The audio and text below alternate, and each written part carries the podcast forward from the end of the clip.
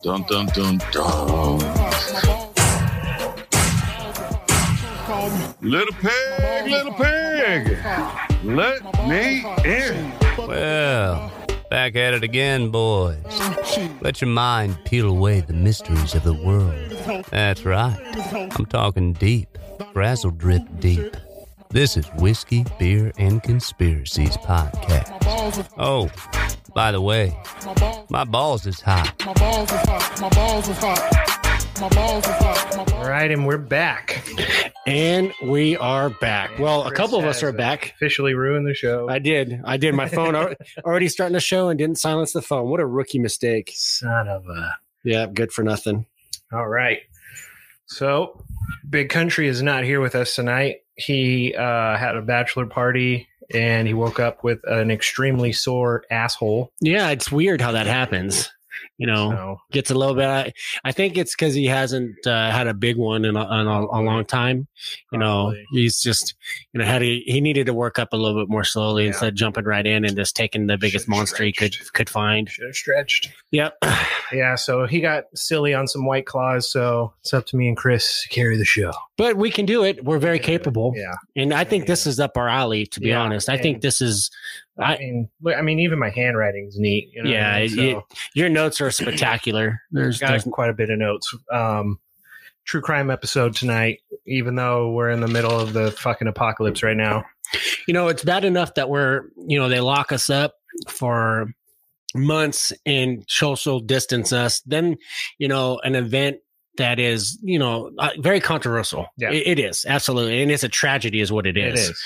Um, but then for the world to tear itself apart because of it, Yeah. you know, instead of coming together and um, trying to just better each other, no, let's go burn down the nearest building that we can. yeah. We had our shot. You know, the peaceful protests were moving the needle, Yeah. And some jagoff decides to start breaking some windows. Yeah. Uh, there's a huge controversy behind all this, and I'm sure we'll cover it. Um, it's that side of it is definitely too much to get into at this point, but like Mr. Chris said, it's some bullshit because now Yeah. you got idiots out here breaking windows, burning down small businesses. Um, you know, it's bad enough that George Floyd lost his life the way he did, but now other people's lives are ruined because you guys want to burn down buildings and flip cars. Yeah. And I, I want to go on record uh, just to say there's nothing that I support about um, What those officers. what happened. Yeah. Okay. Uh, I think it's a tragedy. I think uh, when all the evidence comes out, I think the appropriate charges will be brought up against uh, the people involved. That if there are charges that need to be uh, brought up against them, um, I think that that's will happen. I think we just need to give it time to let it run its course. The problem is we are so uh, moved to quick decisions that we hurt a lot of other people in the um, in the short term. Yeah. If, if we if we would just take a step back, breathe, um, and say, hey, you know, what can we do better, or what can we do as a country to come to uh, to do better together? I think that would solve a lot of the the problems that we're having. Yeah. The, um, you know, the fist is stronger than the finger. And, Yeah. um, but unfortunately, uh, you know, we're, we, we want justice now, and that's just not how it works. The Yeah. biggest monsters, you know, in American crime history have still got due process. So Correct, and and absolutely, and that's the way it should be. Everybody Yeah. should have their. Every, uh, every single individual has to have due process. So, Yeah. we're we're we are not uh, a country where we can take things in our own hands and start going out there and doling out what we think is justice. Yeah. Um, and you know, criminal uh, protests, I have no problem with. I Yeah, I think yeah. protests is the epitome of what our country stands for. Is if we want to go out there and march uh, down a, a street that has been designated for us to be able to protest safely, Mhm. uh, where it's been set up through proper channels and requesting that uh, right to be able to do it. That's how this works. Yeah. You know, I, I read a, a caption uh, about um, Martin Luther King Jr. Um, and he's arm in arm with a bunch of people walking down the street, and it said, "Never burned one building, never threw one rock, changed the world." changed the world. Yep. And that's how we got to do it. So, And uh, you know, my wife, we've been looking the news all day, um, which probably isn't a good thing. But uh, my wife saw a video from Flint, Michigan, and I don't remember uh, exactly where. I don't know if it was a sheriff or police officer, um, or a sheriff or a police chief, but they were addressing the protesters and they said, "We are with you guys. We do not agree with what happened." We want justice just as bad as you do. These cops are not here to hurt you. We're here to help you. And so someone said, well, so what are you trying to say that that you're going to march with us? Is that what you're saying? He said, absolutely. And he took off his his utility belt and he said, let's march. He said, we're not we're not here to cause trouble. We want to get the point across. We are with you guys. We Yeah. agree. And I don't think there's been one law enforcement agency across the country that has ever said that what those cops did was right. Absolutely, and I'm I'll be the first to tell you that uh, there's no uh, there's nowhere in our uh, I'm going to speak from Cops Plus. There's nowhere in our training that we have ever been taught to do what that officer did Yeah. because we know that it's not safe uh, when you're cutting off the the blood flow from one's carotid artery Yeah. to their their head and you know i had spoke with someone that i i have a, a much respect for he's a a, a listener um of the show and he and i um have uh worked together and trained together. And he said the first thing he said to me he goes that's bad officers. Yes, bad training absolutely. bad training. And and that's that's the that's my biggest gripe with this whole thing is that they're putting it on the they're putting on law enforcement as a whole's back right? Mhm. now what i would have loved to have seen was one of those four officers tell that asshole hey and and just just so everyone knows i've i've read the the police report that had i found uh on a police officer's instagram that i follow. Yeah.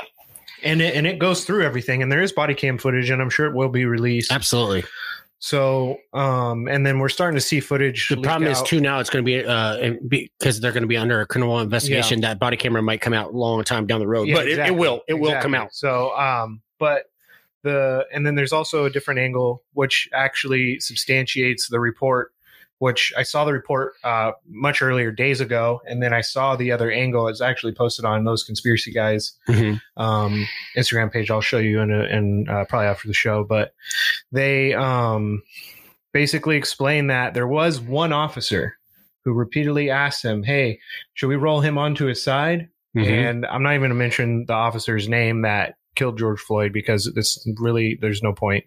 But uh, he said, "Nope, he's going to stay right where he is." Yeah. and play. And he sat there. Now, That and, and, and I just want to jump in. I don't mean to, I don't mean to cut you off. You're you're on a, a good tear here.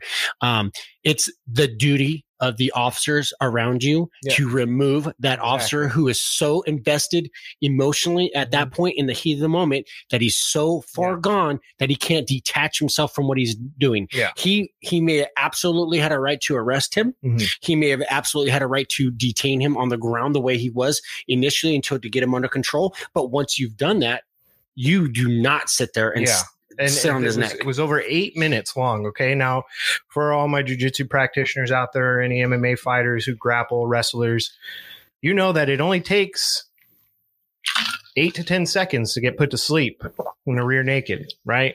So, so someone sitting there with their knee, their whole entire body weight on your neck is is pretty similar, and he sat there for over eight minutes Yeah. with his knee on his neck, right? Yeah. So we know that was wrong. Yeah, one officer spoke up. Uh, he didn't do enough, in my opinion. absolutely not. Um, not my, my my humble opinion either. And and listen, I understand that he was probably fearing repercussions from the other officers on the scene. He didn't want to turn into a training day bid or anything like that. But because you stood by and watched instead of saying something, someone lost their lives. Now I'm not saying that his death is on the officer's hands that that mentions something to the guy that killed George Floyd. Yeah. But what I'm saying is that he could have prevented it also. Um, and then and and I know that I've been, you know, to enough classes to know that if if I enter a building with another group of people and someone else our intentions are to rob that place, right? And Yeah. and and a and a murder takes place during that. Yeah. Everybody's going down for it. Correct. So like because you knew the because you know the intent of what's going on. Okay. So, like Chris said, and and this makes it even worse for those officers because the fact that one did speak up and say, "Hey, he's saying he can't breathe. Should we roll him on his side?" And you have him screaming, "Hey, I can't breathe. I'm claustrophobic. I need water." Yeah. those were all signs that you should have gotten up off his neck, right? Yeah, there, Um, there's definitely you know I I I'm not going. I have not watched the video. I will not. it's brutal. Um, I I saw pictures of. I saw pictures of it, and I saw a picture. Is what they say: a picture's worth a thousand words. Okay, I saw a picture with a guy in his knees buried clearly into his neck in a way that I've never been trained to uh, do, uh, that I've never watched any fellow officers do on my um, time on. Uh, I've never, I've wrestled and fought numerous people, uh, of overcome resisting people, um, with other officers. And I'm gonna tell you, we, we don't sit there on someone. Yeah, That's not, that's not proper tactics Yeah. whatsoever absolutely. and I'm extremely disappointed. And you know, I can't uh, like like I say, due due process. yeah, You know, they should be. They're going to be investigated. They I, they were already fired, they're already fired. Yeah, Yeah, and and uh, and going to tell you that's the quickest investigation I've ever seen. yeah. So and You know- because the video is pretty cut and dry okay so there's not really the, and, and listen the people that were you know peacefully protesting out in minneapolis the crowd was so diverse and it was Yeah. great to see and you know all of a sudden people from out of town start showing up. And their police chief said that the majority of people that were caught vandalizing and breaking things and hurting people that they arrested were not from that city. Yeah, so uh, clearly there's you know some sort of operation going on where um you know antifa operatives are getting put into these groups that i just watched a video right before you came over Yeah. um up in uh pasadena i believe it is they're rioting right now right Yeah. now they're rioting they're spray painting on the walls so there's a huge group of black folks marching right chanting and and just peaceful Yeah. Next thing you know, you hear one of the girls say, "Hey, what are you doing? Don't do that. Knock that off." And there's someone spraying spray painting "kill cops" Yeah. on the side of this building. Yeah. And they're telling them, "Hey, you can't do that." Yeah. And then there's two white girls, face covered and everything, all dressed in black, which is typical Antifa style, you know. yeah, They run over and they start spray painting BLM. They start spray painting kill cops. They start spray painting America with three Ks.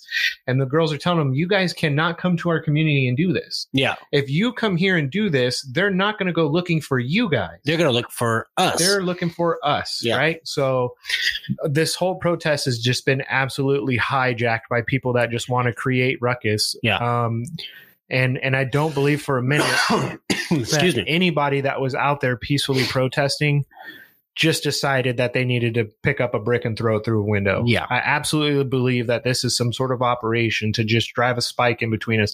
And I'm sick and tired of hearing the news call these looters and rioters Protest. protesters. Oh, thank you so much for bringing that up because um, the definition of a protest and the definition of a riot are completely two different things. Yeah. And it that's got to be known. And a protest is a, a peaceful gathering to um, announce or get your voice heard in a way that is promotes peace in general Yeah. but also is a safe place for you and the uh, people around you so that a, a large group can get a big uh, word out there Yeah. and that may not be heard that it may be against the norm and Yeah. you know a riot is breaking into other people's properties setting those places on fire and taking things that don't belong to you Yeah, exactly. and what and why why in anyone's mind would running into a store and stealing property what does that do for mr F- floyd Floyd. Yeah, exactly. what what does that do for him And the worst part about it is that there was a video that that George Floyd had posted, um, circulating right now. I posted on our Instagram page of him basically saying that you know the younger kids who are out here causing trouble, thinking it's cool to shoot guns and gang bang and and all this, that they they need to get their shit together because the video was made because of a friend of his. Um, her son was shot and killed, and so he was making this video opposing that lifestyle, Yeah. right? And and he said we got to do better, and so I, I know I don't know George Floyd personally, but his family has already stated it, and I've stated it before that there's no way he would want to see these cities burning to the ground because of what happened to him. Absolutely not. I don't think that. Uh, I don't think anybody wants to see their cities burned down. What I want to see is uh, their cities rally around each other in Yeah. a time of great loss. Yeah. Uh, and you know, it's it's horrible to see any loss of life. Period. Um, because I've I say it all the time that all lives are precious. All lives matter. Um, and that for some reason there are people that find that term offensive. Yeah. When you say all lives matter, because let me bring up a story for you. Let me pull it up here. Okay. Chris, I'm sure you probably uh, you might have n- known this already, but let me go. Um, excuse me for the radio silence here. Okay, so May 6th, there was a man who was shot in the back three times by police here in San Diego. Um, nobody ever heard about it, and unless you got your ear to the street, you know what I mean. Uh, and the reason nobody heard about it is because it was a white man. All right, so uh, his name was Nicholas Bils. Okay, thirty six years old. He was at uh, Old Town Park putting some golf balls, and he had his dog with him. Well, the Rangers came over and they said, Hey, sir, you're going to have to put your dog on a leash and you're going to have to leave because the park is closed due to COVID restrictions. And um, he has a history with, uh, with uh, paranoid schizophrenia. So he had a little bit of an anxiety issue. Um, they say that he swung the putter near the officers. Now, the words in these reports are are are very important, right? So he, they didn't say he swung the putter at the officers. They said he swung it near them. So my guess is he threw it in sort of a tantrum, right?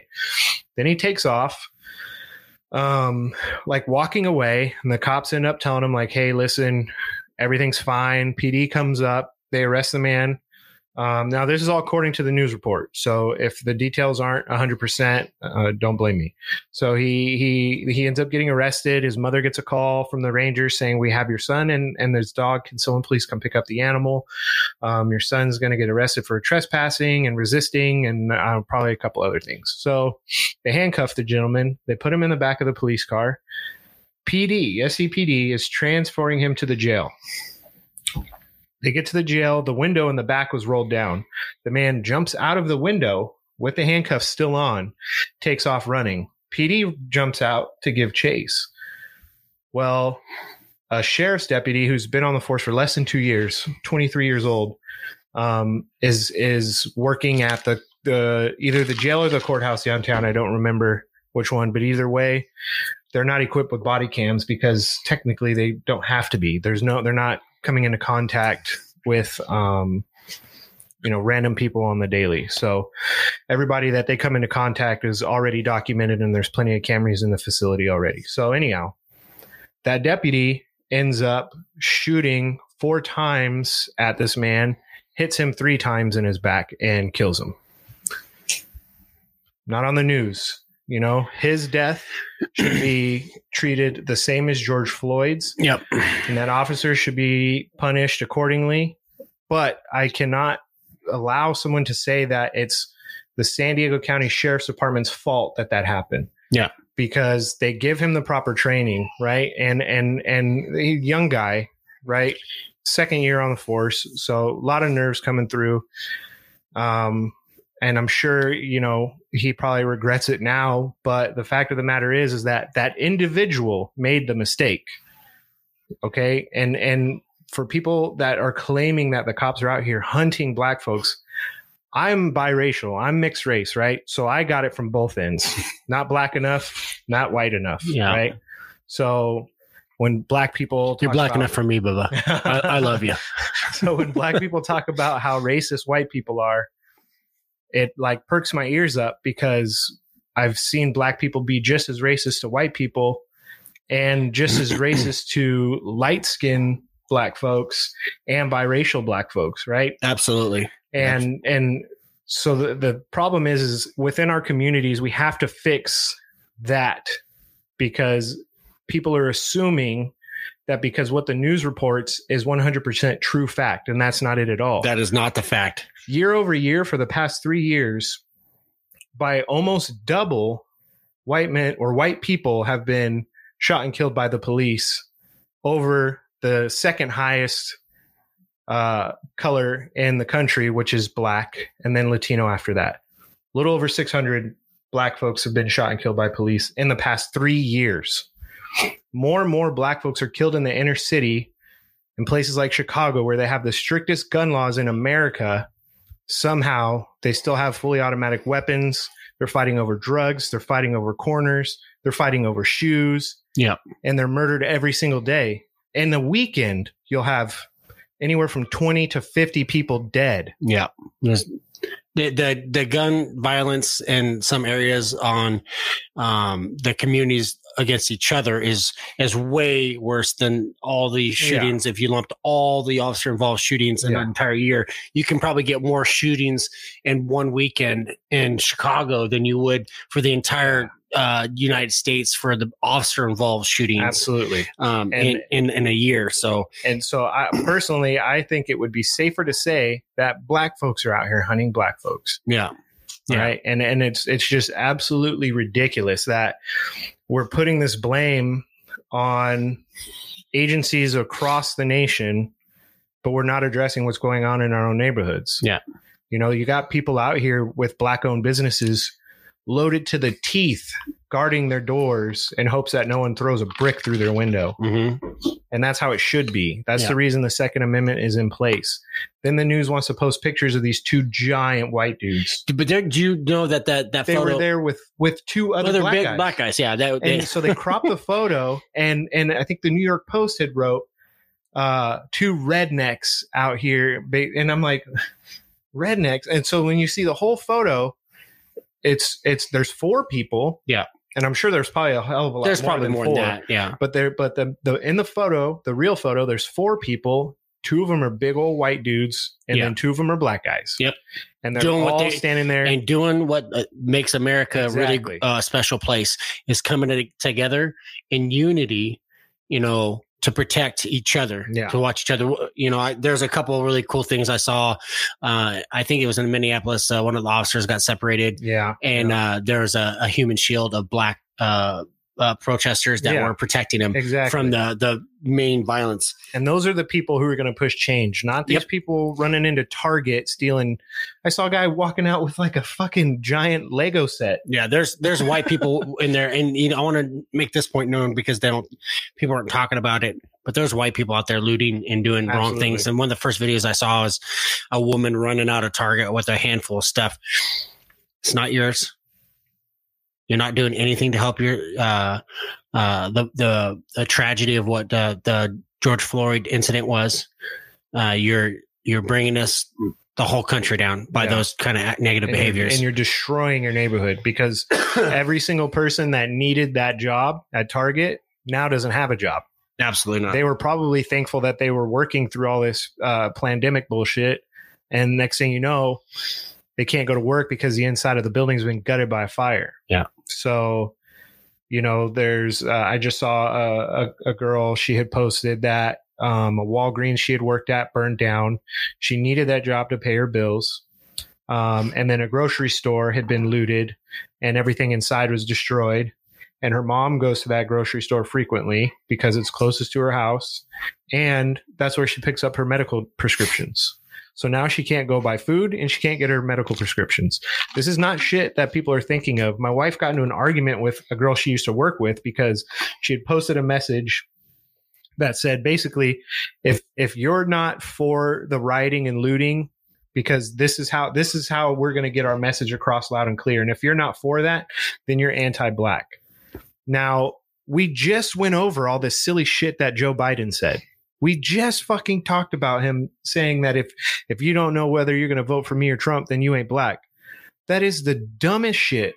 So, you know, if but if that's if that's an arrow I got to take, then fine. You know what I mean? But that's the most ignorant shit I've ever heard of. Yeah. If if you want to be pro anything, why would you be for destroying something like like uh, people's buildings, people's homes, you know, shit that people worked hard for? There was a man who uh, live on air, live on air, he fucking spent all of his life savings purchasing a sports bar in Minneapolis, I believe. Yeah. and and it was a black owned bar. And uh he went to the bar when people started uh breaking windows and shit. All of his liquor was gone. Uh windows were broken. Mirrors were broken. Um while he's speaking to the news inside someone broke in through the back door and started dragging his safe out of the building the guy's crying his eyes out because he doesn't know what to do you know what i mean so the, the the shit that's going on right now is ridiculous It is. um I want to I want to end this on a positive note before we get into the awfulness of what Yeah. what we're going to talk about in this true crime. But uh, something that I read today, and it, and it, I don't know, it just stuck with me. And it says, not all blacks are criminals, not all whites are racist, not all cops are bad. Ignorance comes in all colors, and you know, I think there's, unfortunately, you know, anytime that a bad cop makes a bad decision or does something wrong, it's going to make the news. absolutely And, you know, we never hear about the hundreds of thousands of good positive contacts that um, officers have with the public on a daily basis because, frankly, they don't make the news and that's not what sells. yeah the- the time, it's so- really sad I, I there's a couple that off the top of my head that probably been years since i've i've read them right but sometimes you do see them you probably only see them once or twice Yep. throughout the year but there's an officer who after his shift every day shows up to the same neighborhood sits on the steps with all the kids in a predominantly black neighborhood white cop sits around with them brings soda snacks and hangs out and you know chit chats with them for a couple of hours Yep. just to make sure they get that interaction you Yep. know um and and there's another uh I actually I don't believe this is a police officer is a, a teacher Yeah. And he he realized that most of the kids in his class uh which predominantly black didn't have fathers at home. Um so a lot of single mothers right? So when you don't have a father typically it is your mom's working a ton to help you know su- supply for everything you need throughout your life. So you don't learn how to throw a baseball ride a bike tie a tie properly handshake you know Yeah. that that male self-confidence that you carry throughout your life Yeah. so he started a, a gentleman's club not that kind of gentleman's club uh, to teach to teach young boys how to be gentlemen not right? the not the gentleman club that the big country was spending his time at, right? Yeah. That's why. He, all right, that's another topic. Sorry. Yeah, but you know things like that, man. Because the and and this is the craziest. The I think Sam Tripoli talked about it on his show. He said that if you were to sit down some white dude from a trailer park and some black guy from the inner city and have them just talk about the shit they've been through in their life, they're going to have so much more in common than anyone would ever believe, right? Yep. Because you know the the crack epidemic you know, created addicts out of mothers and fathers. It tore families apart. It tore neighborhoods apart. The um, the heroin and meth epidemic tore white neighborhoods apart. Tore took family took fathers out of those families. You know what I mean? And it's a mirror. It, it, those two communities are mirrored. Yeah. The same shit is happening on both sides, but the media keeps telling you you're different. You need to remain different. Yeah, and that's not the case. We need Yeah, to come together. Absolutely not. All right. All right. So. Oh, now let's get on to a lighter note. All right. I guess we call it a lighter note. Yeah. So we're going to do a true crime episode about Andre Rand. Ooh. Yeah, Andre Rand. Andre Rand. So there's a um, urban legend uh, about a fella named Cropsey, and this is in Staten Island. Uh, and I, I, I, we've heard it here in California. Didn't necessarily have a name uh, for the gentleman, but I'm sure everybody's heard this urban legend of, you know, a, uh, an escaped mental patient who's hiding out at uh, Makeout Lane. Yep. And and if you get out of your car or you start making out or having sex, he's gonna snatch you with that hook. Yep. Or sometimes it's a knife. Yeah. Or a hatchet or whatever. Yeah. I think we've all heard the the the lovers lookout Yeah. story where you, you know it's getting hot and heavy and you hear the scratching Yeah, the the scratching on the Get what, out. what is that? What do and you take off real fast, you drive away and you know, you look and there's a hook that's like A hook embed- stuck in, Yeah. scratches down the side of the car. What the Everybody's hell's heard this? that shit. Yeah, everybody. I mean, you know, you start to think that it's just your mom and dad trying to scare you into staying straight, right? Yeah, Un- not always. Until until what happens? until fucking Andre Rand comes along. All right. So Andre Rand, we'll, we'll start in. Excuse me. There's not a whole lot of his childhood, um, but Andre Rand is actually not his born name. Andre Rand was born as Frank Rushan on March 11th, 1944. Uh, from what they gather from his sister, because Andre Rand doesn't really talk a whole lot, even though he at times can be pretty articulate, especially through his writings, but um, through his what his sister said was basically their childhood was pretty much normal. They didn't there was no physical abuse and there was no sexual abuse, which is typically common amongst fucking creeps, right? Yeah. Serial killers, um, serial rapists, things like that. But nothing. Everything was normal. Um, the only thing that wasn't normal about his childhood was that when he was a teenager, his father passed away in 1958 and then his mother was admitted to mental institution. Now we'll we'll come back to that mental institution later. Yeah. But Andre Rand spent a lot of time uh, with his sister visiting his mom in this in- mental institution, right? So automatically, you know, we, we know now at least that um, mental disorders can be passed down hereditarily. So it's it's possible that whatever was going on with his mom uh, you know, maybe Andre got a little bit of that, and we'll explain why uh, later on in the story. So, Staten Island at that time was kind of land of the throwaways. Like the mob would dump bodies there. The uh, the it, there was a massive garbage dump there. Um, and then when you get into talking about Willowbrook, the Willowbrook State School, uh, it, they kind of just dumped all these mental patients and sick people there too. Yeah, it's a really lar- large facility, and it just seemed like uh, all the lost and forgotten kids that you know parents didn't want because of Yeah. mental disorders ended up there. Yeah, they so this facility, uh, like Chris said, it was it was massive. It was a it was built to have four thousand occupants, four thousand, and it ended up swelling the the the, amount the amount of people that they fucking fit into this place by uh by the late seventies. Um, or no, by 65, by 65, 1965, there was over 6,000. people Six thousand people. Yeah, over 6,000 people in this fucking building where there's only supposed to be 4,000 people. yeah. Now- for, if that, that that's so over capacity. It's Way too much. Uh, so you have to imagine because I'm at a place like that, um, you know, where it's a state run school, most of the faculty uh, probably lived on that campus as well. And if you got, you need to have a faculty to uh, operate a place where you've got over 4,000 sick people. It's probably a couple hundred people, I would imagine, at the very least, uh, working there and living there, right? So this building was giant. It had a ton of underground tunnels, um, and it was surrounded by what's called the green belt, is a foresty area on the island. Um, and not only did the school house mentally ill children, it also housed um, mentally ill adults, um, people with physical uh, illnesses, people with tuberculosis, people with hepatitis, um, and there was massive hepatitis outbreaks at this place constantly.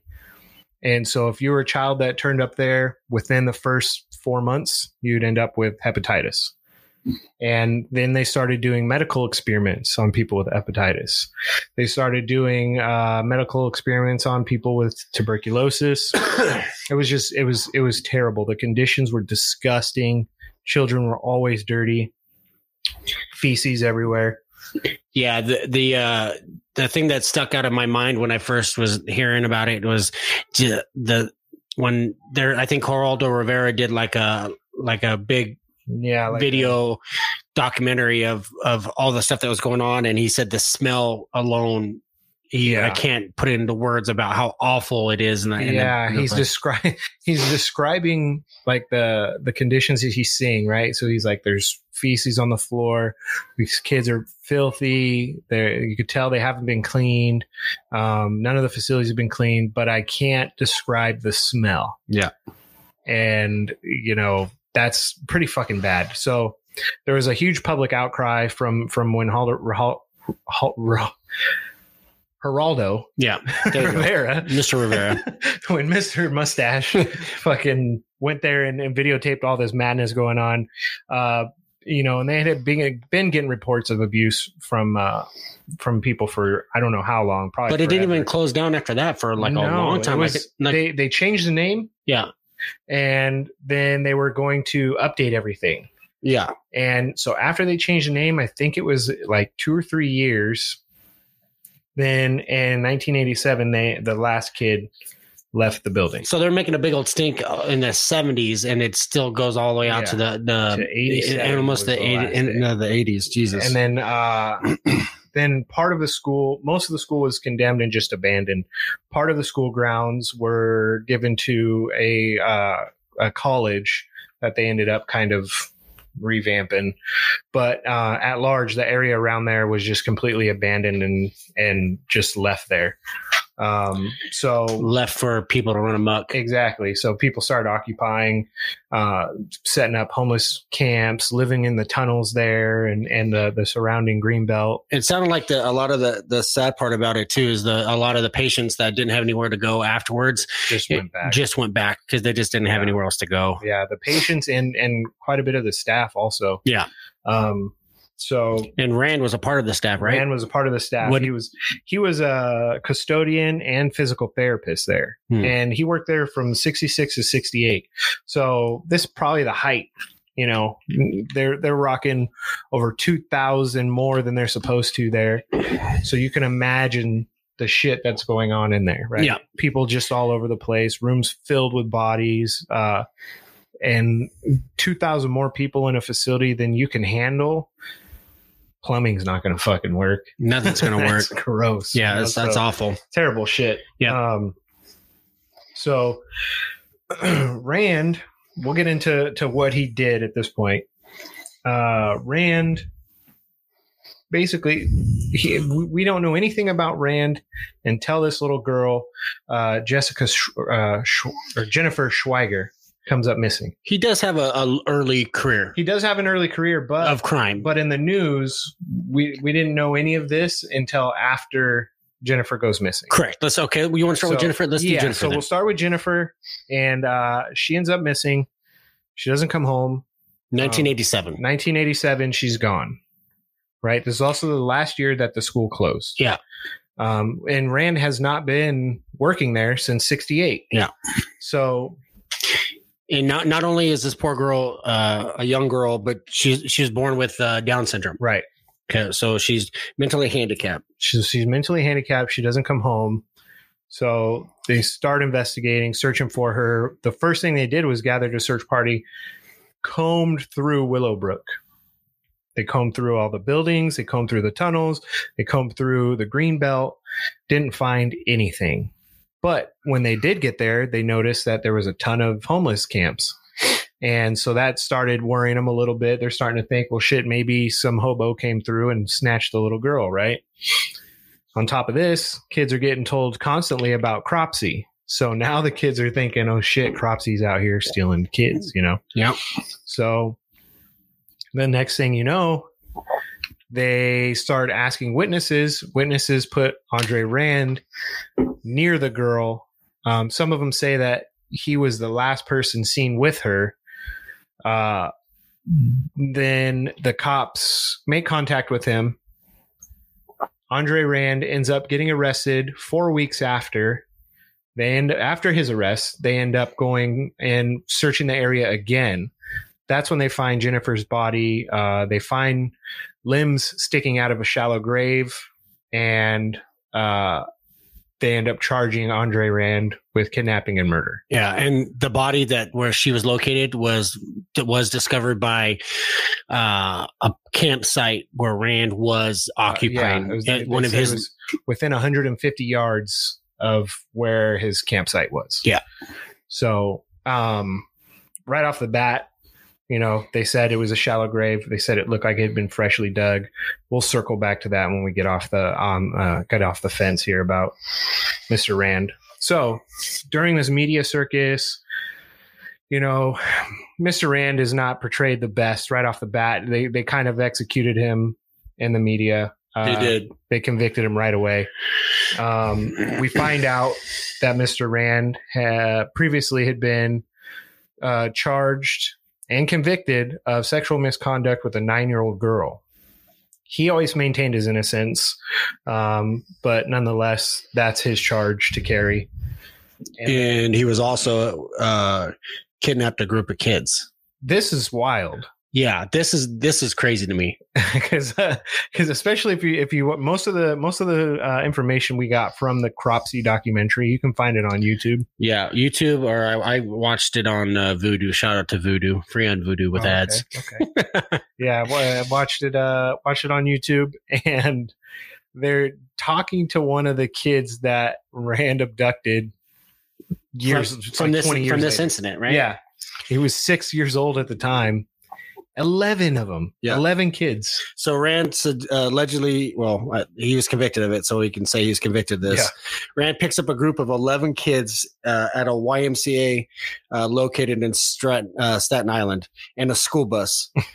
uh, purchased a meal for them uh, without the consent of any of their parents. Th- took them to the Liberty International Airport uh, in the state of New Jersey. Uh, none of the children were harmed in this encounter, but Rand was ap- uh, apprehended and served 10 months uh, for unlawful imprisonment of a Yeah. minor. yeah, because after after he took him to the airport, he took them all back to Willowbrook. Yeah. And the kids were like, "We just thought we were hanging out. We were playing tag." And then that's like he, how he got him, right? He's like, hey, we're going to take you guys to the park. yeah, We're going to take you to the park. yeah. And I fucking kids are dumb, so they'd be like, "Hell yeah, park and and Happy Meals." Yeah. And unfortunately, you know, I mean, shit, he probably could kidnap me right now with a with a Happy Meal. you wouldn't you wouldn't get me, but chocolate chip cookie might get me that going that way. Hey, you want Little chocolate chip cookie? Yeah, sure. To a fucking school bus with tinted windows. So this this clearly this guy there he's off a little. he's bit. off a little bit, right? So, um, definitely he's he's he there's there's he's not rocking with with a full set. Yeah, you don't take eleven kids. I don't know what his ultimate goal was at that incident, but maybe it was his first little trial run Could have of, been. of seeing how well he can manipulate And- younger kids. That's exactly what the kid said. You know, he obviously it's 20 years later. Yeah. He says, you know, maybe he was just trying to see. He's like, I don't know what he was going to do with us, but we didn't feel like we were in any danger. Yeah. He's like, there was so many of us that we just thought it was normal. So Yeah. that happens, right? So they go and arrest uh, Andrew Rand at a church. Um, was it the God Within Church of the God Within? I believe. Yeah. And they, they they handcuff him and they're walking him out, and he's fucking blank and he's drooling. If you've ever seen a zombie, yeah, this is what you know, and this maybe this didn't help this guy out either because he looked like he was just off his rocker. you watch Family Guy?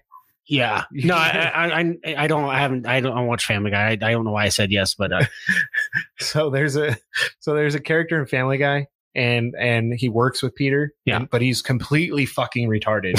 he, he his hair's all fucked up. yeah, high pants, right? And he just speaks in gibberish. He just goes. Yeah. and then the guy looks exactly like oh, Andre oh Rand, man, and Yeah. he drools. yeah, he's walking down. This is the worst perp, perp walk that I've ever seen.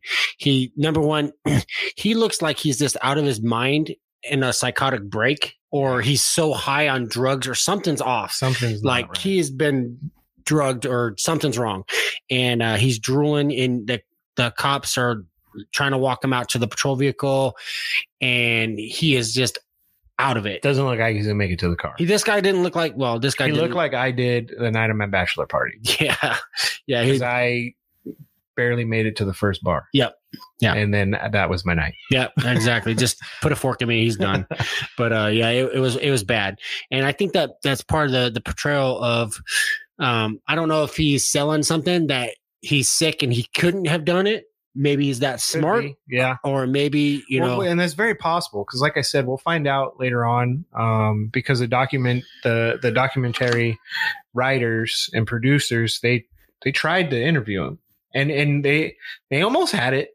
you know, they tried and tried and tried, but we'll get to that when we when we uh, get to one of his other victims. yeah, So, you know, the the the witnesses for Jennifer's case were pretty bad witnesses it, and- it seemed that way. and and most of the most of the witnesses basically when they were asking them like what did you see? What happened? Like one guy did say that he saw andre rand at the store and he bought baby food which he thought was weird.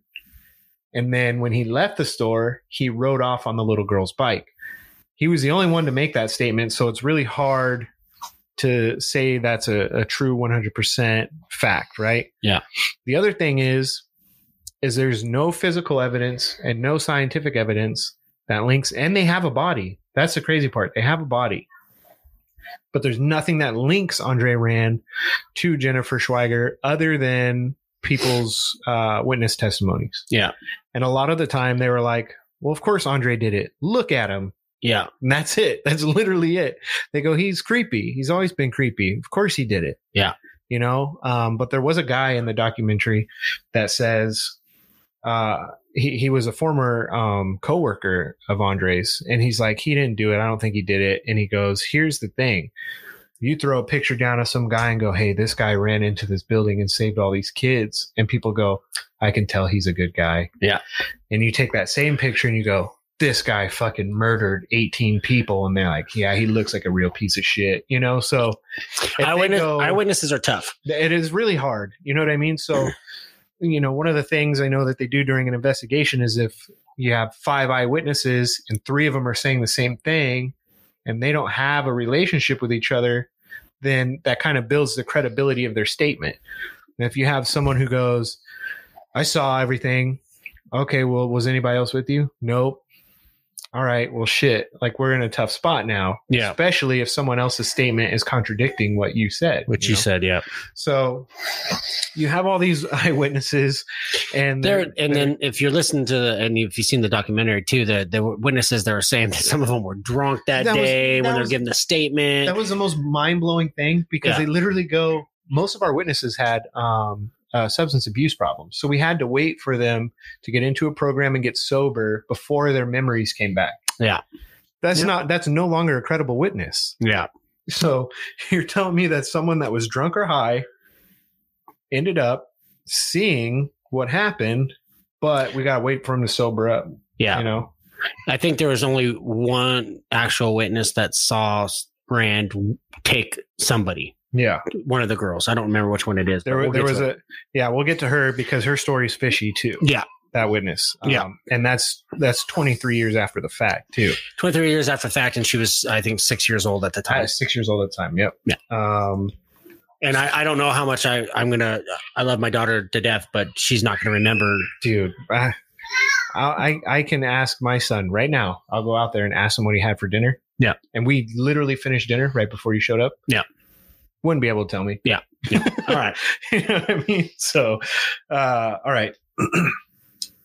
so, like I said, they went through, searched the encampment, found the body, no evidence to concretely tie Rand to her murder or kidnapping, just witness testimony. Goes to trial, ends up getting convicted. Um, I believe they dropped the murder charge, but they charged him with kidnapping, and he got 25 to life. Is that correct? Or did the murder charge stick? They did. Uh, they could not reach a verdict on the murder That's right. They charge. couldn't, they couldn't reach a verdict. but they got him for the kidnapping um which i guess that it that and that's why we have the judicial process i think uh Yeah. we there's not there's not physical evidence to tie you to the murder but we think that you kidnapped the girl and now she ended up dead yeah you're going away for a while Yeah. so i think i think they may have got that right Uh, yeah, because uh, regardless, regardless of there's no physical evidence, right? Because I mean, it's it's already hard enough to charge someone with murder when there's no body. Yeah. and it's happened, and they get a conviction, but typically they have some sort of scientific evidence that they can link to the murder. In this case, they didn't at all, even though they had a body, um, which is there. It was pretty hard to find information too, whether they found or announced the cause of death. Um, that was one of the things I could not find. I couldn't. I couldn't find that.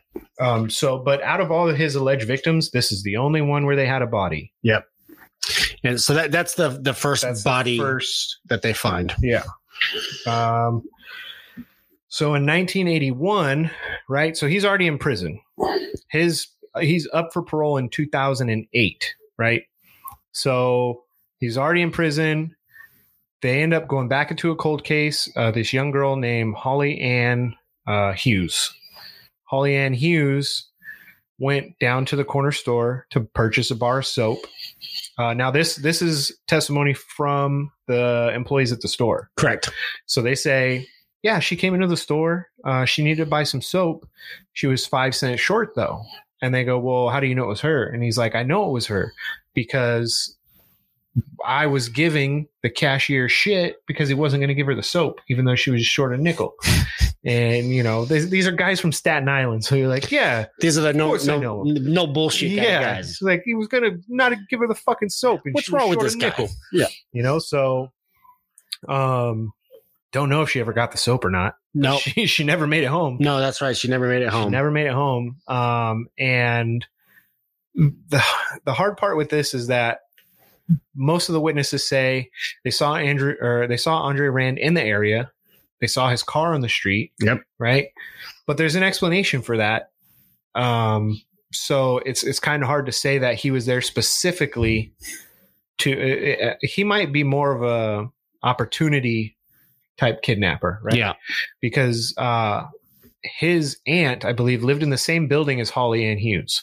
So it's hard to say that he was there like stuck in the area right? He, so he there's a reason he's got a reason for him to be there. Yeah. So maybe he's, you know, eh, I guess this is my speculation that he's probably seen that girl at, uh, while he was at his aunt's house. Yeah, and then scoped her out and followed her and then Opportunistically snatched her. right so Because I mean, this is the this is the incident of the the other girl saying that she saw Rand Exactly. take her in his vehicle. Described his vehicle, Volkswagen. She said he drives up, had a mask on had a yeah, a mask on his face was covered. yeah and she couldn't describe him as she just said his face was covered Yeah, can't describe a mask. Doesn't know what it is. His face is not there. It's hidden, and boom, she's gone. Uh, Her he friend- goes you her want some friend's- candy Yeah. hey you want some Hey, you want a bar of soap? yeah hey i got a nickel I got a nickel. Come here. Yeah.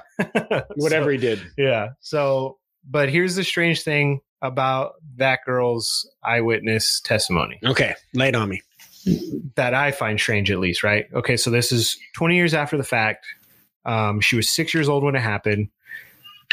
I'm I'm almost positive, at least I would hope that the police questioned her friends, her family, anybody that was around. Now, for a six year old, obviously it'd be kind of hard to articulate it, but I think you could get out of a six year old. She got into a car, Yeah. right? Because that's the biggest fact. Kids will only remember the biggest portion of the story, right? Yeah. and the biggest portion is she got into a car. Yeah. Now, she says she also says that she knew every single one of the kids that was taken except for the oldest boy that was missing. Yep. And so once she injects herself into every single case, then I'm like, okay, I feel like you're kind of, you know, just saying You think that she's just trying to get the notoriety or the meddling a little bit? Yeah, like it doesn't it doesn't make any sense to me right Yeah. so then and then there's another girl who who lived across the street from that building Yep. she says she looked out the window she saw andre rand's car on the street uh, a few few doors away from from holly ann hughes's uh, door then this little girl decides to go to the store and buy some soap Yeah. and this little girl's also five cents short and also comes home with no soap Yeah. so I don't know what the actual term is, but she's she's created a false memory basically it seems to me Yeah. because the the workers at the store don't recall her ever being at the store Yeah. and and for them to recall the exact event and know how that she was short a nickel all this time but then go i don't uh, i don't remember her coming in like it's so i think that that witness for sure not credible she just made some shit up Yeah. Yeah. All right. um, so Holly Ann Hughes, the strange thing about that is they never find a body either, right? Yeah.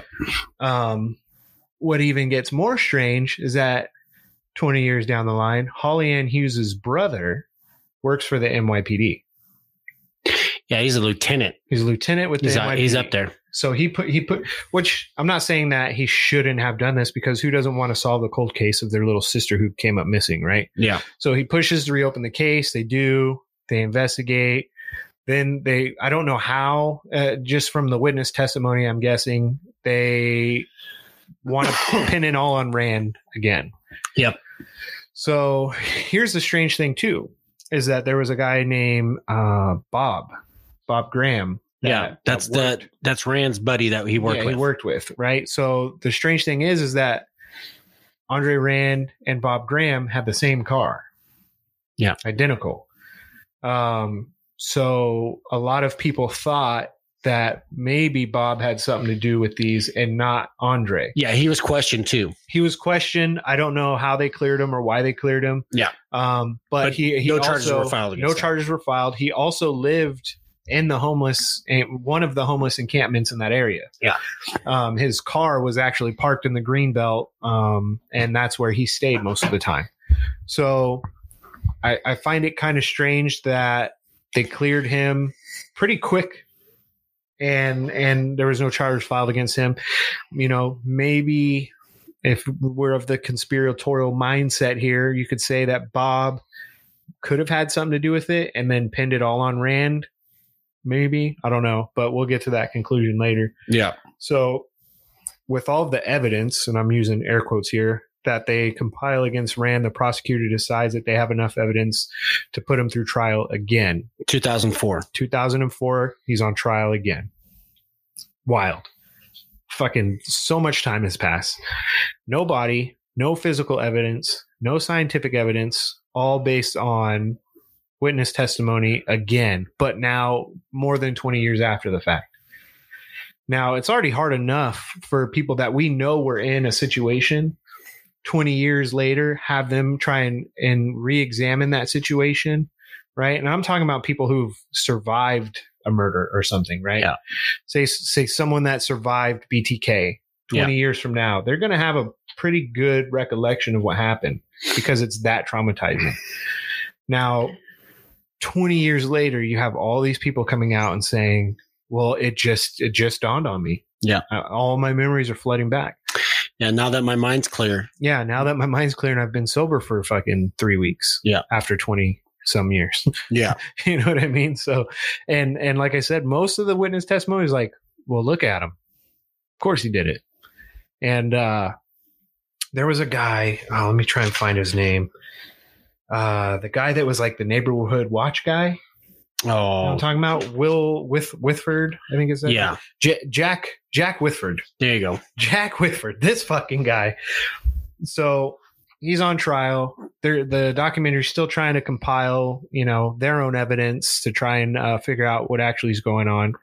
Um, because when all this happened, the two people making the documentary were kids in Staten Island, and they constantly heard the story of Cropsey. So when this happened, they thought, "Oh shit, we finally caught Crop- Cropsey!" Right? Yeah. They're trying to figure this out. Yeah. So, you know, they're doing a little bit of investigative journalism and they come across old Jack. Jack is pretty much just like head of neighborhood watch. And Jack is in a car, right? And Jack must have watched a lot of cops in like the first 48 because he seems like he loves this shit. Yeah. So Jack goes, Yeah, all of our clues re- uh, led us to this road right here. And it looks like a pretty main thoroughfare. And they're driving up the street. And he goes, And all those clues led us right up here to this cemetery where we believe that Andre Rand had a camp set up. And they ask him, Well, why do you why do you think he had a camp set up? And they're like, Well, why not? That's his answer, basically. Why not? So, so they're like, okay, well, what did he do here? And they're like, well, we think that when he was here, basically, this is where he buried all the bodies we can't find. They're like, well, how? Why do you think that? And he goes, well, because I mean, you could dig up one of these plots and then bury a body underneath that coffin and then put everything back, and no one would ever find it. Because if they brought, I mean, and it's not a bad idea, you know, but It it makes sense though. but he's if you think about, it, it, it does make sense because now you bring in, you know, uh, cadaver dogs. They- They're in a cemetery. they're they're not going to do anything. They're not going to do shit. So it's not a it's not a bad. Rand was familiar with that area. He, and he absolutely was. Uh, but the the idea that one man goes there, sets up camp, has the time to dig up a complete plot all by himself, and then put a body underneath, put everything back, and make it look like it hasn't been disturbed. So that's my problem with it, right? Yeah, How do you not get caught? exactly. You're, you're going to get caught. Especially now we'll just go at the lowest amount of victims that they've tied him to because they've tied him to many more uh, and basically they're just saying they think that this is what happened Yeah. so the lowest would be five total victims alleged victims. alleged victims minus minus jennifer because they found her body Yep. so four missing bodies that they're claiming that he buried in a cemetery under Plots a plot or use So- plot. yeah. So, uh, and then this was probably one of my favorite parts of the documentary when they go, um, yeah, you know, we also heard that he like digs up bodies and does like necrophilia type stuff. And, and they're like, oh, okay. So what makes you think that he's like into that? And like, well, you know, cause son of Sam. And that's it. Yeah, it- there, there wasn't a lot of evidence based from No. Jack. No, Jack, wasn't dealing on facts. Jack was definitely not driven on facts. No, he's not a fact checker. Absolutely not. Jack looked like he might have been a heavy drinker. Yeah, maybe. I just I, I I do encourage everybody to check facts. Yeah, because that's a pretty fucking bold statement. To Yeah. be like, You don't. Yeah, yeah, he he just digs up these holes and then he puts them back and then fills them in and everything's normal. takes out dead bodies and then has sex with them. Yeah, and then when and that's what he said. He just comes here whenever he wants to have sex with the body. It's like, Yeah. dude, no, no one's ever caught him doing that. No one. He's you- not no history of it. No, and Jack is the only person that can tie. Well, man, he can't tie him there, but Jack is the only one that places Andre in that cemetery. Yep. Yeah. Nobody else. As crazy as all these other witnesses The are. cemetery was by the the whole that green belt area Yeah, though. yeah. So I mean, he he has knowledge of it. I mean, think about the if you're looking at number one, Staten Island's not huge. It's not big at all. and where he worked was a large area and it was near the cemetery and so he has knowledge of it but we're not saying that he's living in it like jack did and I'm, when i said earlier i said he brand has knowledge of it because he's familiar with that oh, area Oh, absolutely. And, And know- and he's homeless, so he got nothing more better to do. No, than he's just cruising- walk around. Yep, he's cruising around. He's cruising around those tunnels underneath Willowbrook, Yeah. and he's coming by the cemetery. He's doing all kinds of stuff. Yeah, he's having a fucking grand old time. Yep. No doubt. So my my guess is that Jack I, I don't know if because he didn't testify. Nope. That's, and so my guess is that Jack spoke to the police and the police were like, that ain't gonna fly. Yeah. That sounds stupid to us. Yep. Right. So constantly they're trying to get into contact with Rand to do interviews and things like that. And they're writing back and forth. And he's getting letters constantly. And he's explaining pretty logically and clearly that I don't want to talk to you guys because I've already been dragged through the media Yeah, more or less. And he says, you know, if I start talking to you guys and then people in here find out what I'm on trial for, then my life is in danger. yeah. And And and these letters that he was writing, you, I mean, I know you touched on this. This guy was. You know, when we when I, the first images that I see him is this guy walking, drooling all over himself. I didn't think this guy could put a sentence together, Yeah. alone, uh, together, let alone a uh, a note that was intelligible uh, and made a ton of sense and basically was very thought out. You know, I didn't think that that was even possible, but he's corresponding back and forth with these uh, producer and the uh, director of the the documentary uh, in a high level of thinking. I mean, he is. He is. Because at first, when they were reading these, I assumed that these were letters from his lawyer. Mhm. And and not at one time did I think that he had written this himself until they said that he had wrote it. Yeah. And I was like, holy shit! This They did say at one point though his uh, it seemed like his handwriting changed. It it did, and and that so that goes back to you mentioning that he sort of has this shutdown. yeah, right? we we we might need to touch on that. yeah. So throughout the discussion, you know, the the the snail mail back and forth between the directors and Mr. Rand, um, there's a point where they're like, "Well, let's let's just meet up and talk, right? We won't we won't release any of this. Like, we're just trying to get to the bottom of it." Yeah, we want to hear your side of this story Yeah. because it's a big story. Yeah. So they keep prodding him and prodding him and prodding him. And eventually the handwriting changes, Uh, like physically changes. And he starts quoting scripture and just babbling on, right? And they're like, well, this is fucking weird. Like, Yeah. this is not how we've been communicating. Yeah. And then he sends them another letter and they don't respond to it because they're like, well, shit, like, obviously something's different. So we're just going to let it ride, let it air out, see what happens. Well, then he calls them. Yep. And it's the first time you hear this guy speak because he didn't speak throughout the Jennifer Schweiger case. Nope. Never took the stand.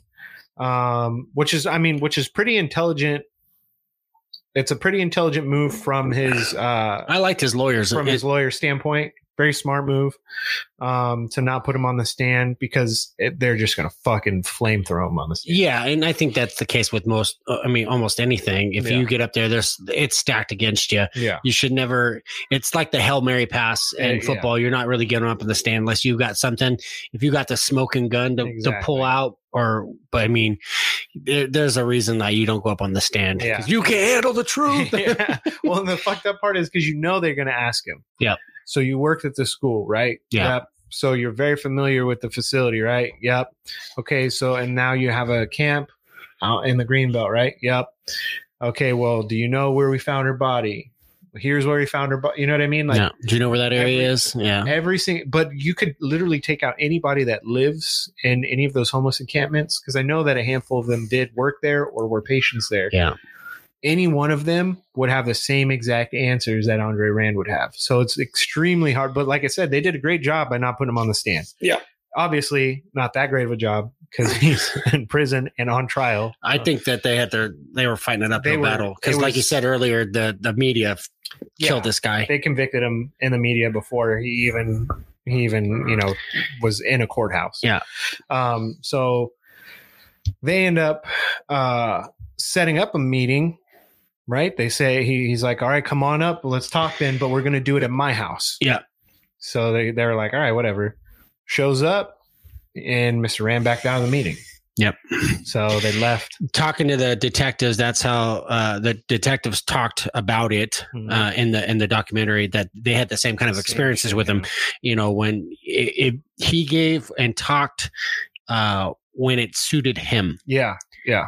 You know not when that's that what's make me think okay maybe he did have something to do with this right? Okay. Because now you could call it good defense on his part or, or not but um typically you're going to tell your side of the story right? And Yeah. then, and then you're going to hang it up. But he didn't even want to he like you said he only wanted to talk when it suited him. Yeah. Um, so they never really could ask him the questions that they wanted to ask him, and uh, he ends up. th- This this is kind of a fucked up part here too. Is I, I think it was during this trial. I don't remember if it was from Jennifer's trial or from Holly's trial. I think it was this one.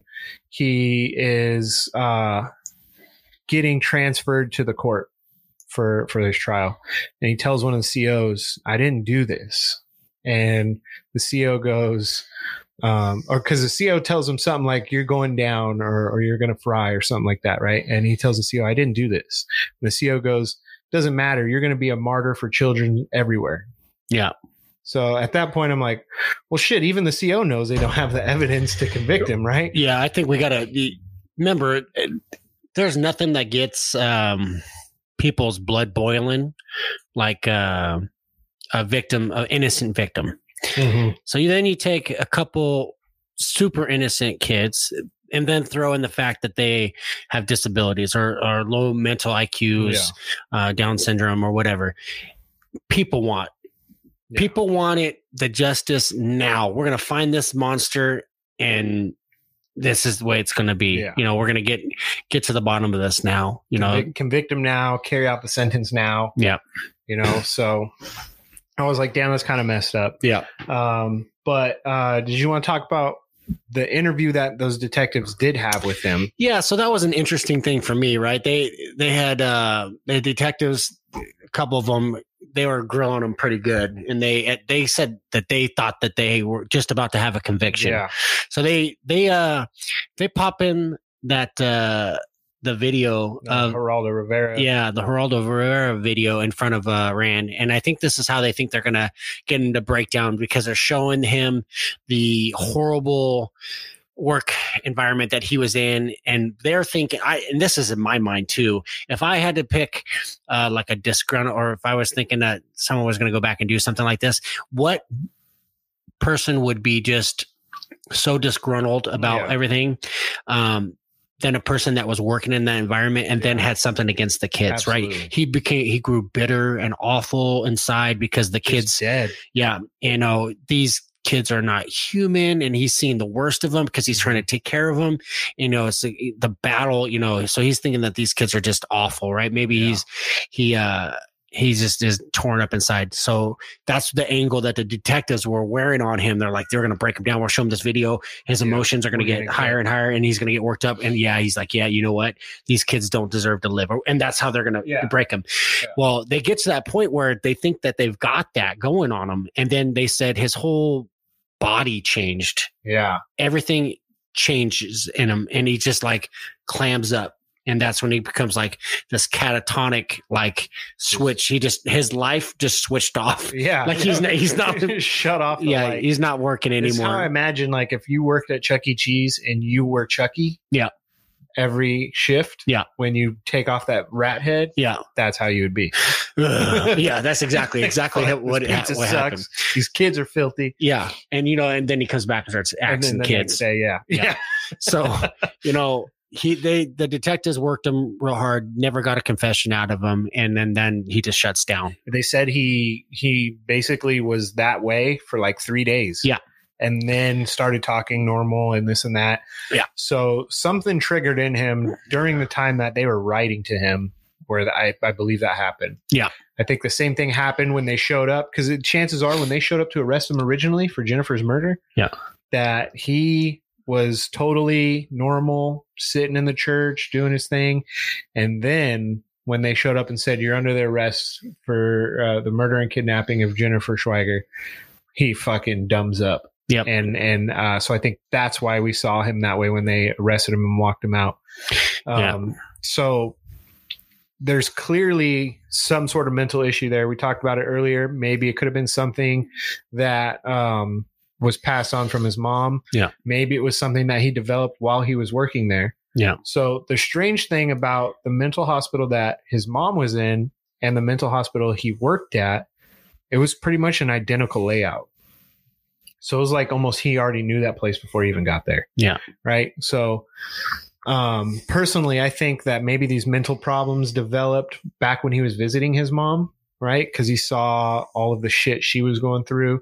Um and then when he started working at uh at the mental the mental hospital, I, maybe he was trying to get something of his mom back. You know what I mean? Because uh, basically, he lost both of his parents when he was young. yeah he was 14 when his dad yeah, uh, died and then and right after that, his his mom, mom, was, gets committed yeah. So Yeah. it was it was fucking rough. that's a tough time too in adolescence period so Yeah.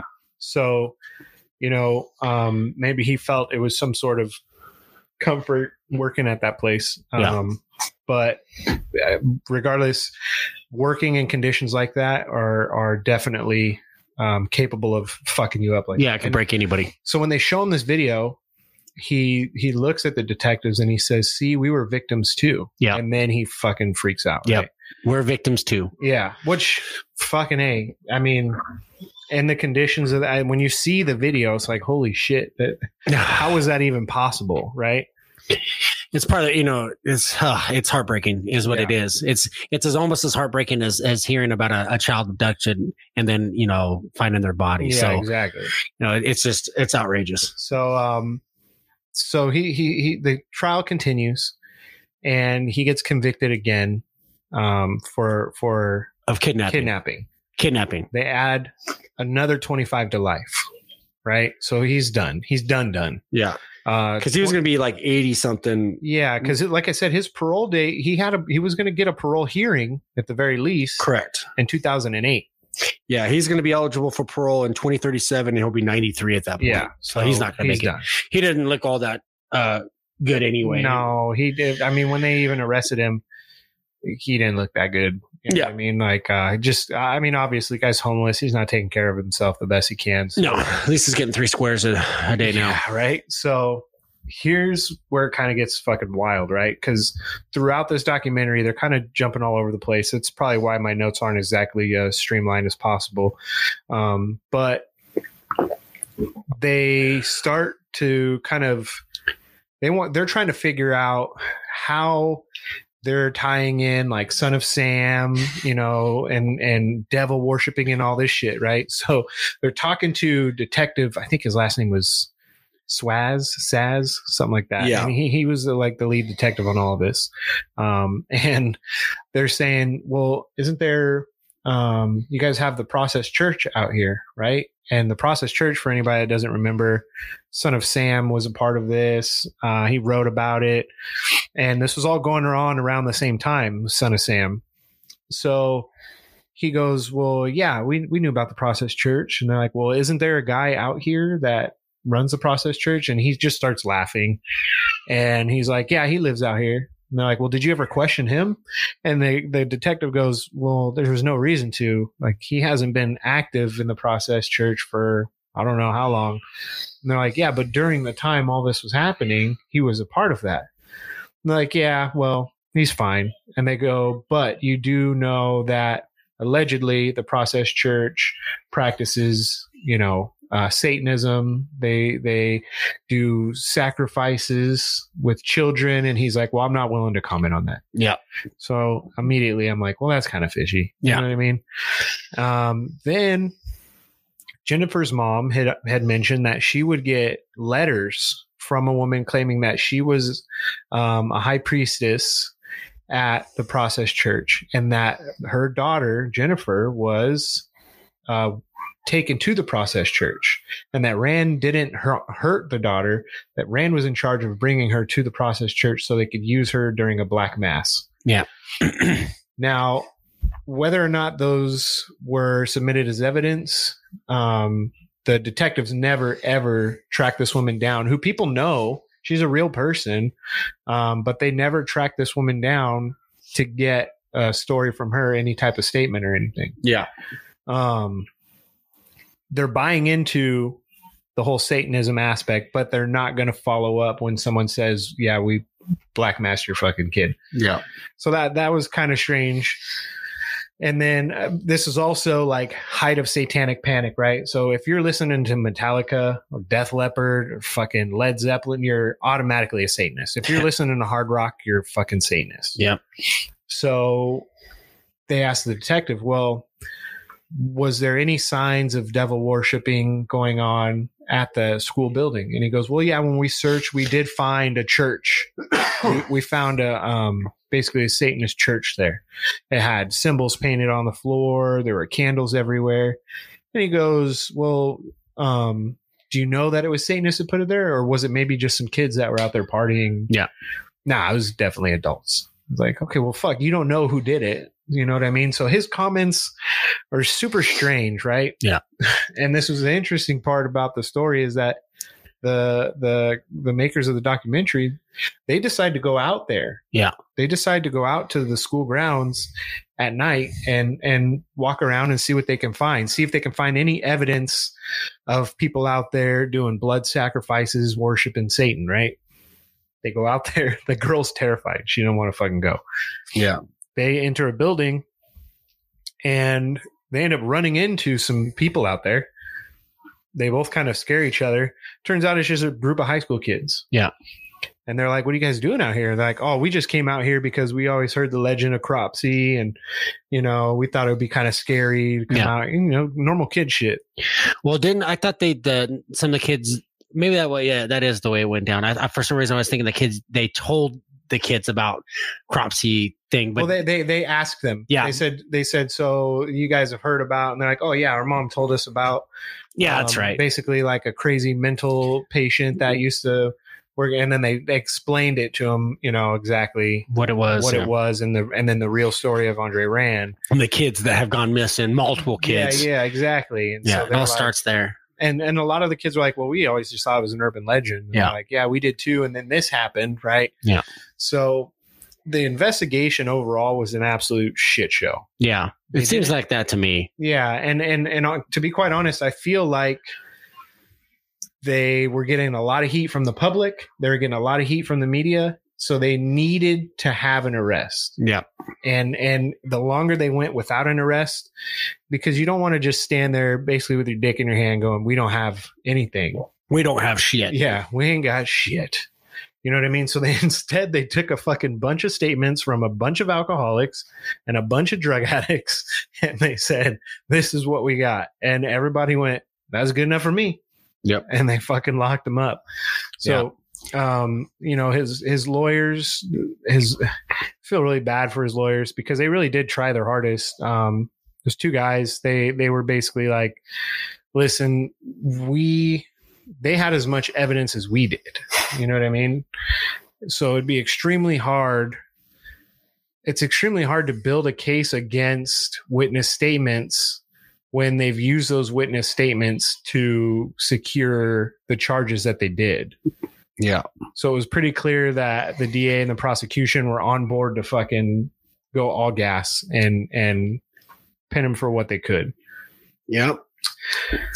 So here's the time where we're going to try and figure out do you believe that he was I'm, I don't want to ask if he's capable, but do you believe that he did everything he was convicted of and alleged to have done? So that this is a struggle for me. Uh, If there was ever like a weak sauce It's case, fucking weak. so And I am the, of a believer that you got to have bodies, you got to have ev- physical evidence. I needed more for the uh the death, uh the cause of death for Jennifer, which I never found. Yeah, it was extremely hard to find. Um, I think the public, I think the city, uh, needed a conviction, Yeah, and I think they, had, matter who. I think they had enough circumstantial evidence to tie Rand to some of the victims.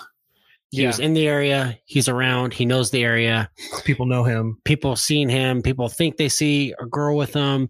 They think they see he's on a girl's bike, uh, buying baby food. You know, these are statements that are not getting challenged very Yeah. well. I didn't see how they were challenged in court. You know, I definitely weren't. so, you know, I'm of the belief. I can't believe I'm going to say this, but this to me is a conspiracy true crime for me. Uh-huh. You know, I kind I know we said this could be a true crime. I think that he's the patsy. I think he was giving the girls to um the cult. to the to the process church. I think so. okay. I think so because they're otherwise he's some evil genius that Exactly. got away with you know hiding bodies Yeah. and never being By found himself.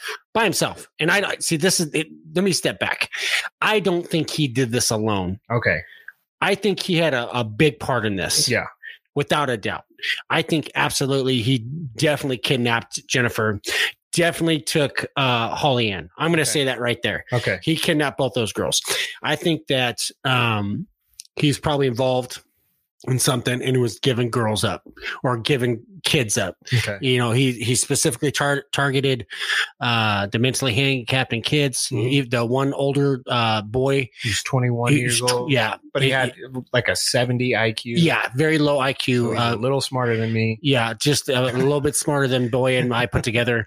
Um, so I, I think that number one, Rand has something to do. I don't know what. I don't know if he put his hands around these girls and, and, and strangled them, killed them. I don't know any of that, but I think he definitely was involved in it. Okay. I think he's involved in it. All right. So my, I struggle with this because uh, I was I was talking to my wife about it earlier, and the more I watch this, the more I agree. It's definitely there's some sort of conspiracy setup aspect going on here. I don't know if any of the officers were involved, but the detective uh, Saz, I think is his name, Detective Saz, he came off as a complete fucking prick. Yeah. me. And the fact that he wasn't willing to question any of these cult members at all was a huge red flag. Um, and then he accused uh, Andre Rand of running sort of like this Jim Jones type cult, right?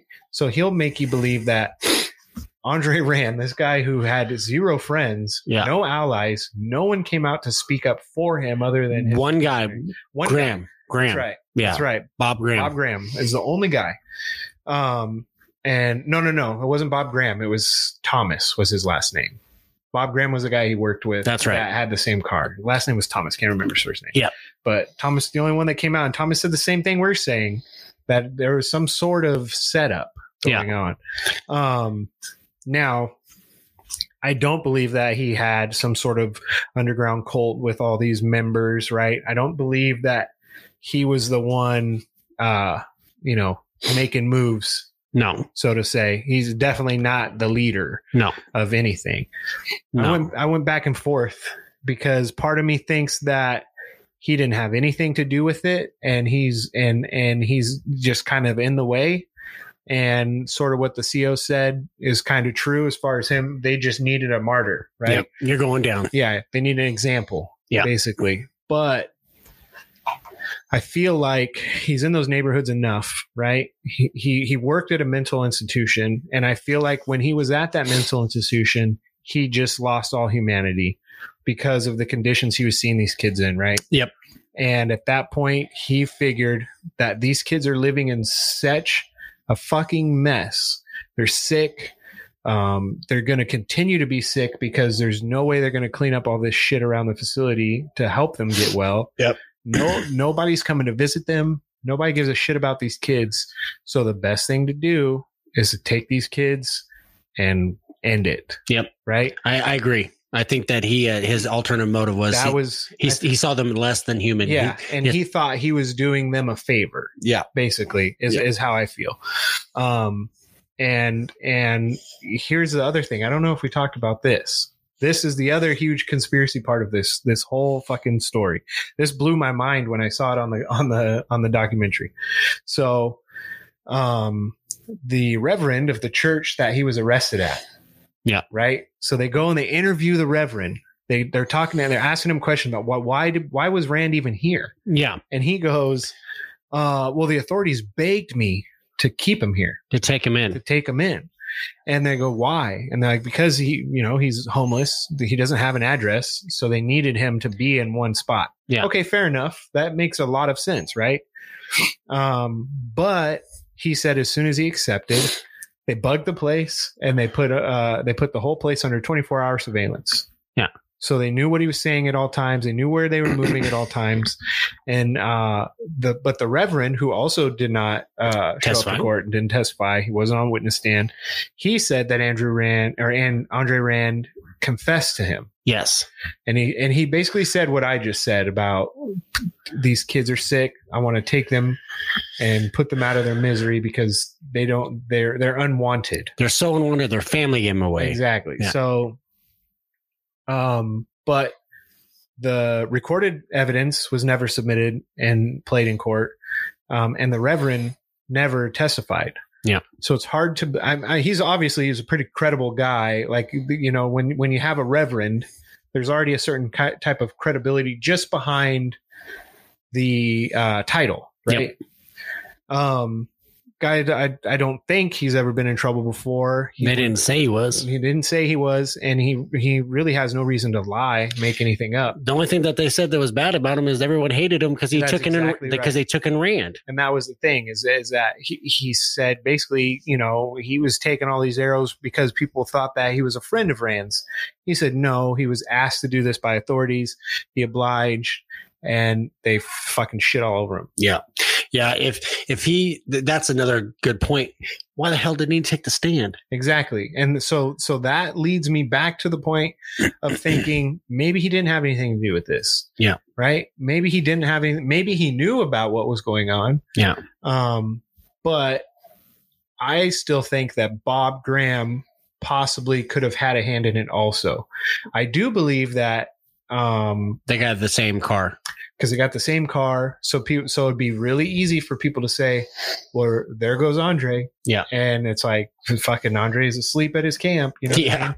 Um, maybe they knew what each other were doing, right? Maybe they were working in tandem, but I do believe that the process church had something to do with it also. Yeah. because th- that was the, that was the strangest part to me was that that detective was questioned about why he didn't question the process church why this woman's getting uh, letters and calls saying hey we had your kid we put the we needed the kid for a black mass and that's where all these kids are going you know what i mean okay well you didn't track that down It's a lead. You need to you need to find it and and, and chase it down Yeah. and, and see where it goes. If there's any if it can hold up in water or not. yeah so i'm struggling because i don't i it's Do you really think you think he's just a patsy?